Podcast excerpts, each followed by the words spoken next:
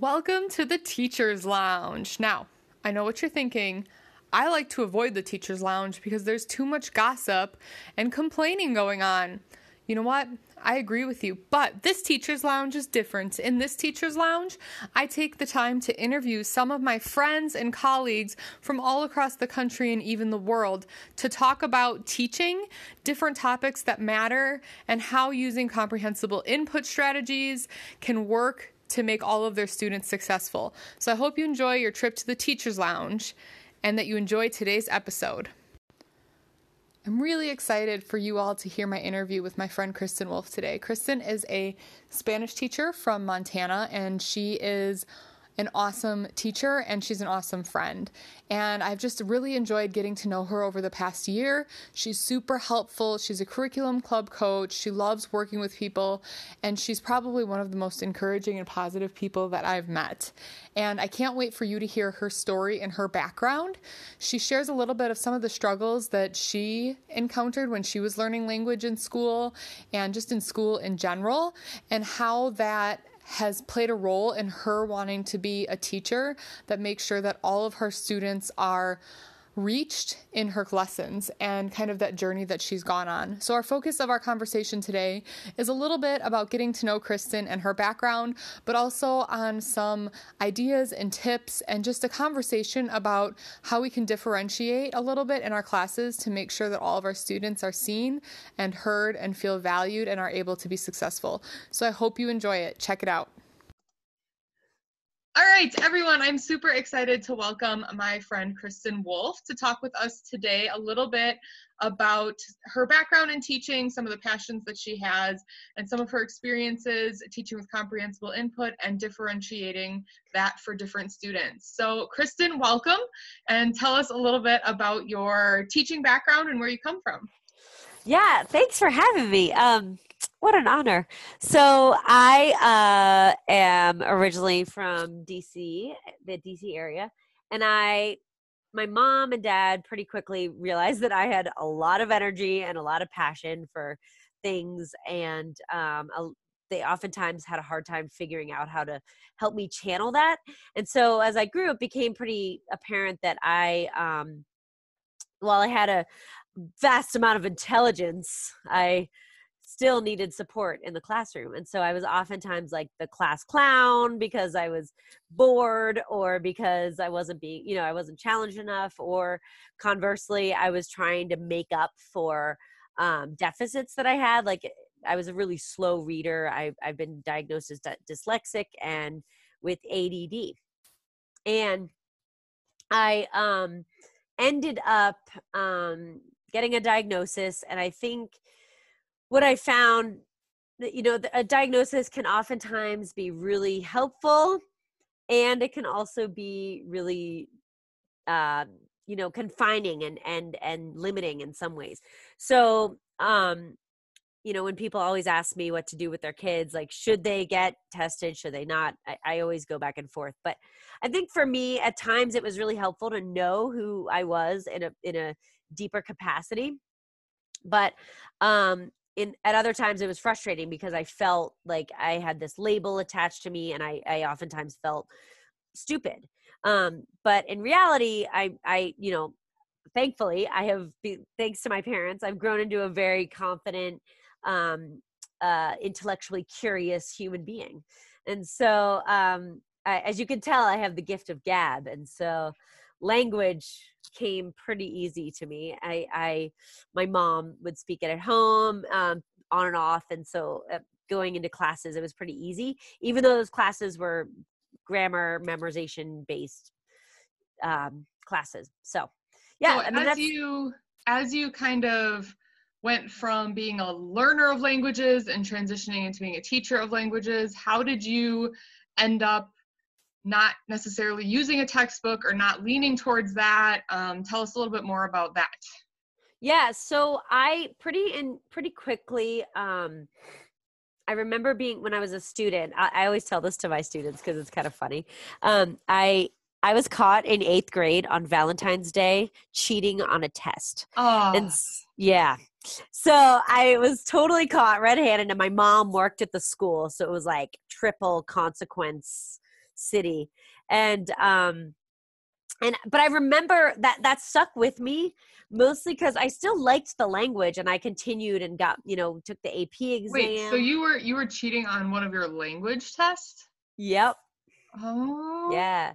I know right? So i i didn't i didn't like i didn't i didn't work well with memorization. And so i i i could hear things. I'm a very auditory processor um and so i i could hear things and and and piece together the language and i felt confident doing that.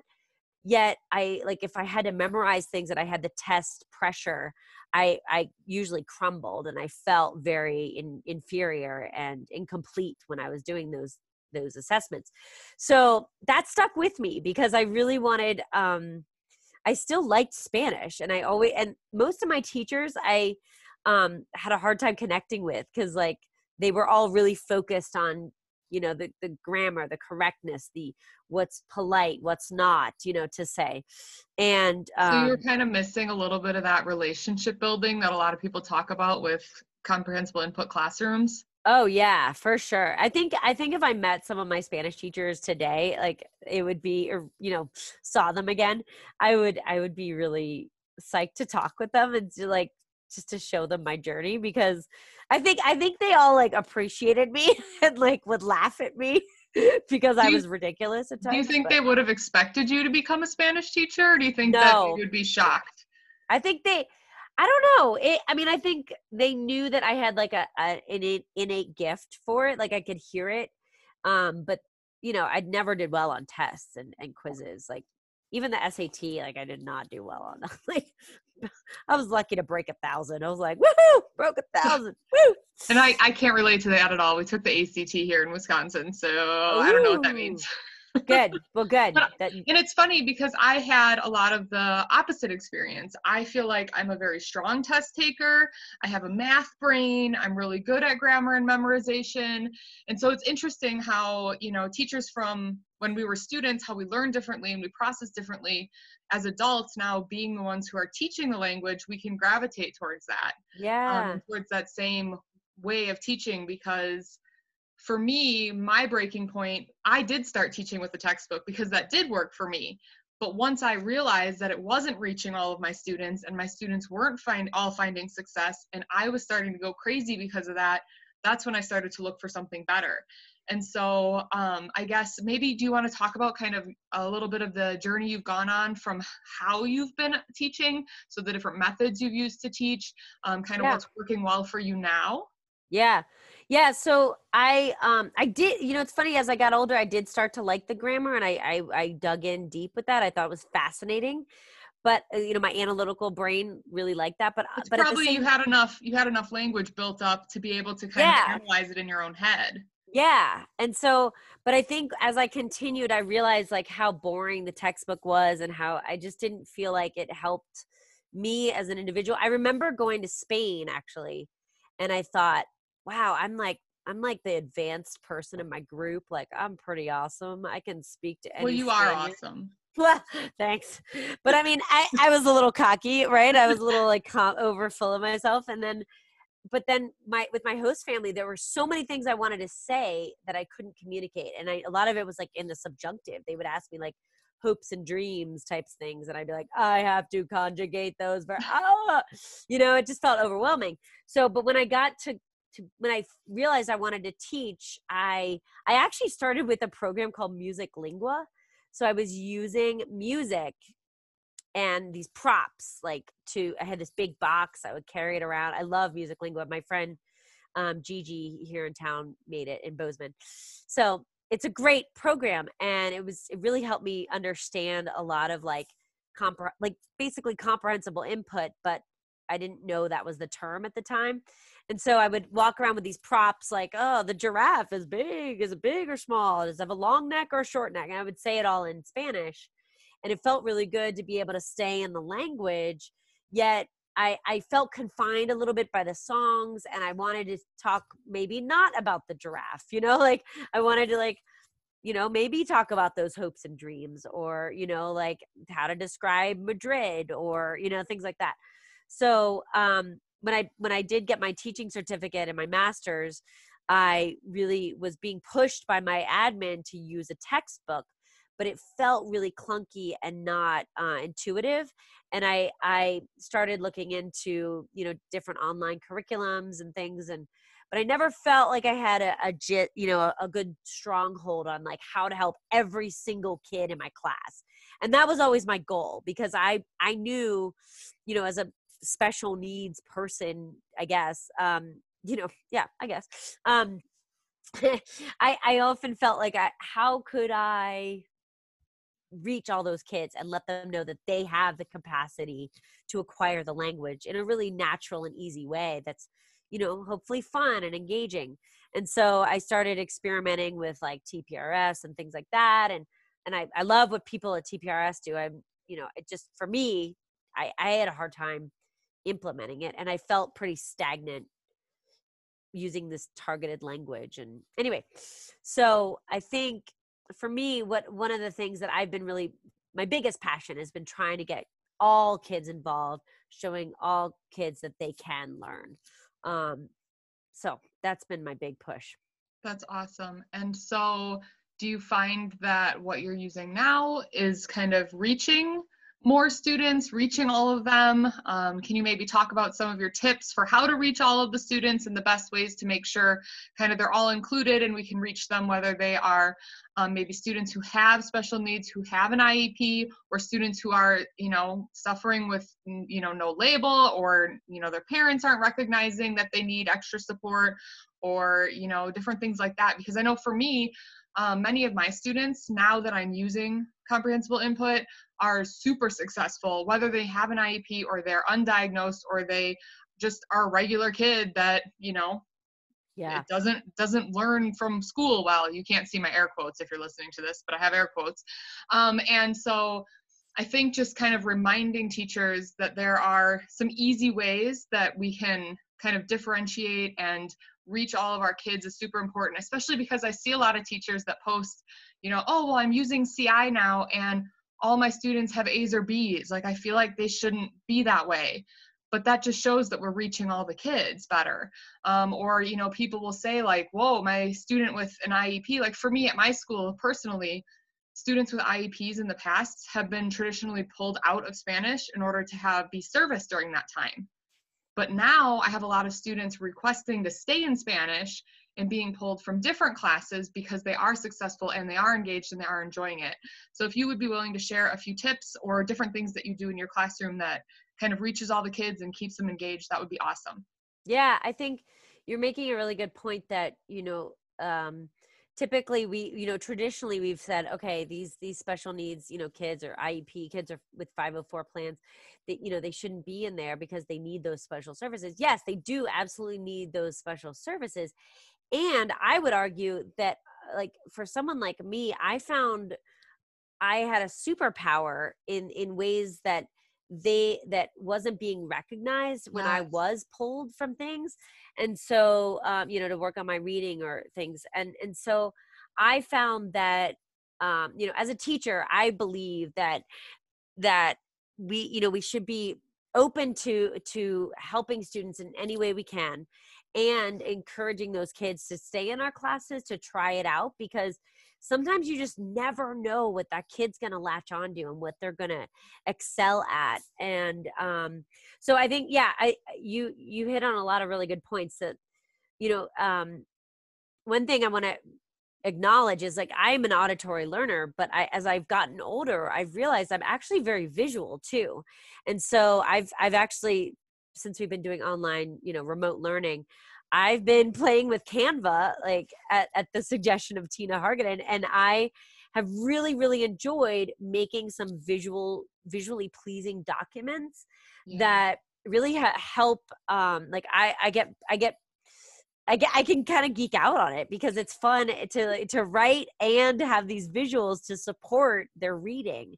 So yeah, just yesterday I was making a, a like a, a Canva story with a student and we were plugging in you know different graphics to help make the story really comprehensible so that student could go back and read it to with their families and and show off their skills.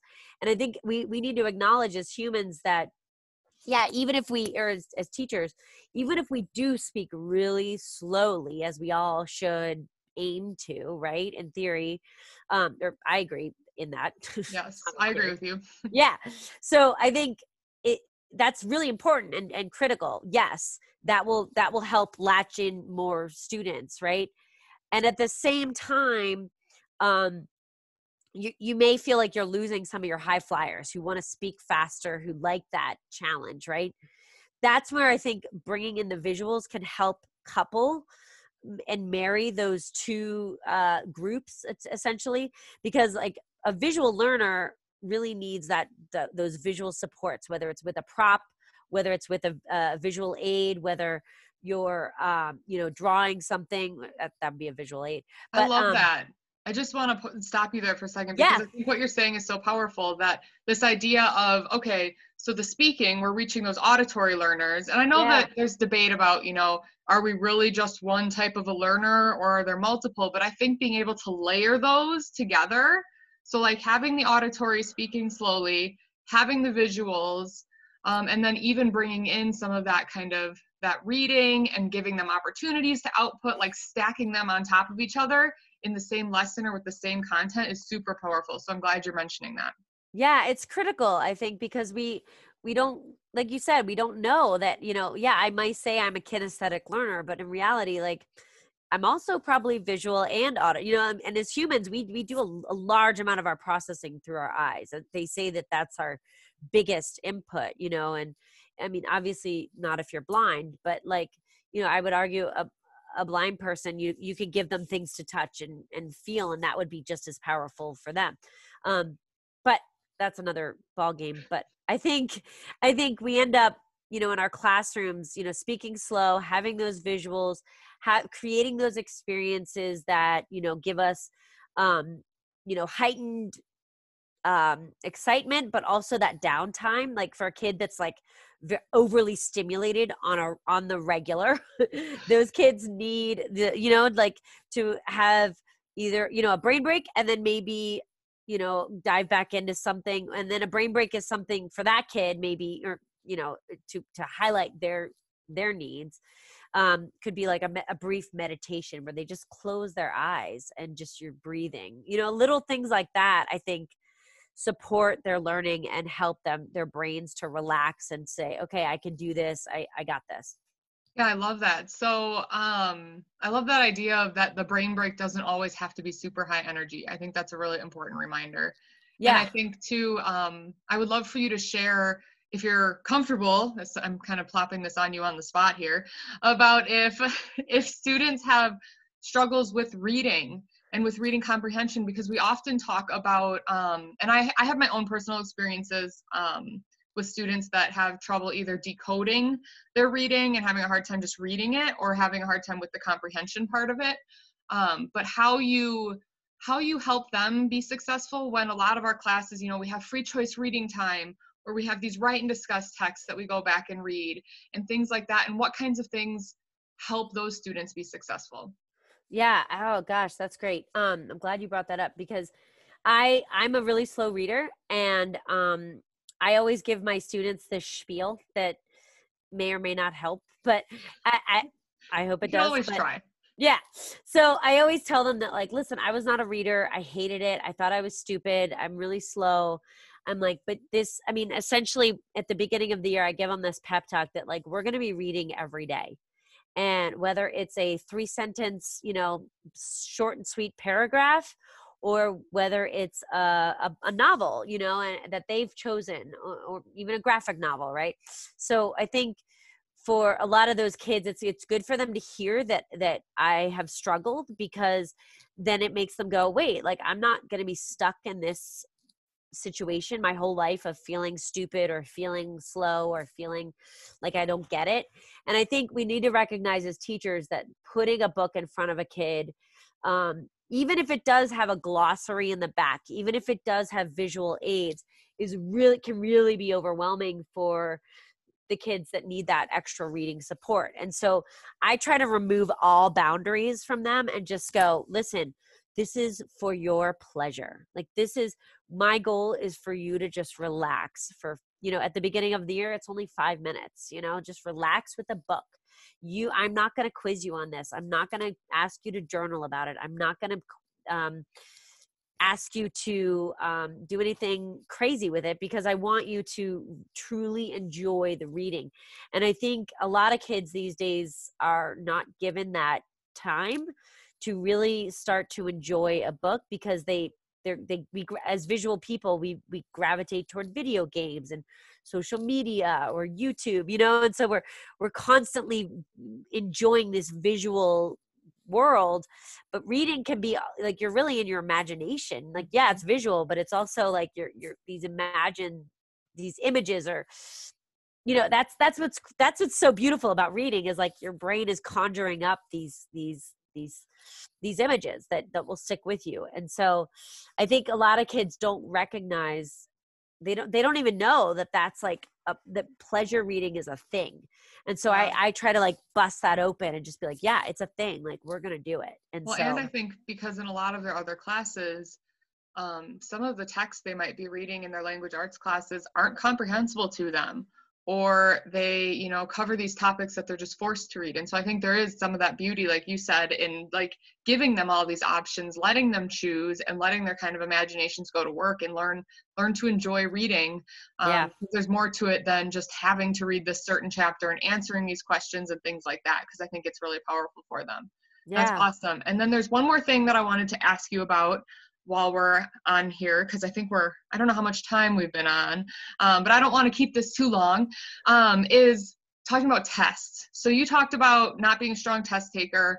Um, and as teachers, when we're not necessarily testing them on vocabulary or grammar or conjugating verbs and things like that, how do the ways of testing, for example, writing or reading or listening and the different um, the different skills they're involved with um, interpreting and expressing meaning in a language, how do you think those help the students that are either a super gifted and have a lot more to give or are struggling a little more and maybe find assessments challenging or stressful so how do you how do you see that these tests work for all the students across the board Great question. Wow. Um, I think for me, one of the things I've been using Curriculum Club this year, and one of the things I really love about it the most is that I get my students to self assess using the rubrics that are very clearly defined or the writing continua that are. So, what clearly... types of things are included in those rubrics? Because I don't yeah. want, um, I don't want anyone listening to think that yeah. necessarily it's like, oh, the accuracy of the grammar is, you know, worth 10 points and things like that. So, can you share a little totally. bit more about that? Yeah. So, um, like just for example, one of the things that um in the rubrics I've been working with is um I'm having ex- ex- explicitly asking my students to write in the past, present, and future. And and it, there's nothing about accuracy in there. It's literally you know that's what they are at um, i believe it's intermediate mid and so if they are you know using all those tenses right then it gives them a little more freedom to be like, oh wait, I like I can talk about the what I think will happen in the future, in the past, in the present, and so they're not even if they're messing it up, like it's they're trying, right? They might still be trying, and so um, I think it, it what I love about these rubrics is they help to um, like open again, open like bust the hinges off like our expectations. So like a high flying kid who loves to write and read and all that good stuff and speak maybe, they are you know they're gonna just like take that and run with it because they see where the path is and they're just going to go. But a kid who is struggling might go, wait, okay, cool. I said a sentence. Oh, I'm on the board. I, am a novice high, you know, like, or, you know, I wrote um two sentences i'm an intermediate low like cool i'm on the path you know like and i i appreciate how so there's a place for them yes no matter where they're at there's a place for them yeah and so i think have and also having them self-assess is really critical because then they know there's no mystery with how i'm grading them they're not like eh, i i don't like grading really at all i i I, I think it's like I feel I feel like I'm judging them, you know. And I appreciate and, that honesty. I don't think yeah. any of us really like it either. I don't. Yeah, and so I think I think kids feel really judged, and so if they know what they're being judged upon, it it feels not as harsh. And so. that these are things that they have control of, right? Yeah.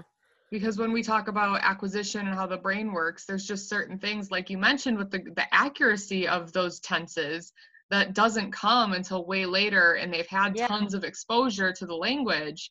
But yet you know being able to include adjectives to describe someone that's something that they can control adding in. Totally. I think that's awesome. Yeah i really i that's one way i would say i would differentiate another way is like yeah so letting them know there's this path right there this continuum that they're on and then having them set their own goals like like very explicitly like okay today i really want to use these three verbs like you know um likes wants and has i don't know and so they might you know include that um or in a way that's more meaningful to them because they you know they they set those goals out. They they they put out their benchmarks.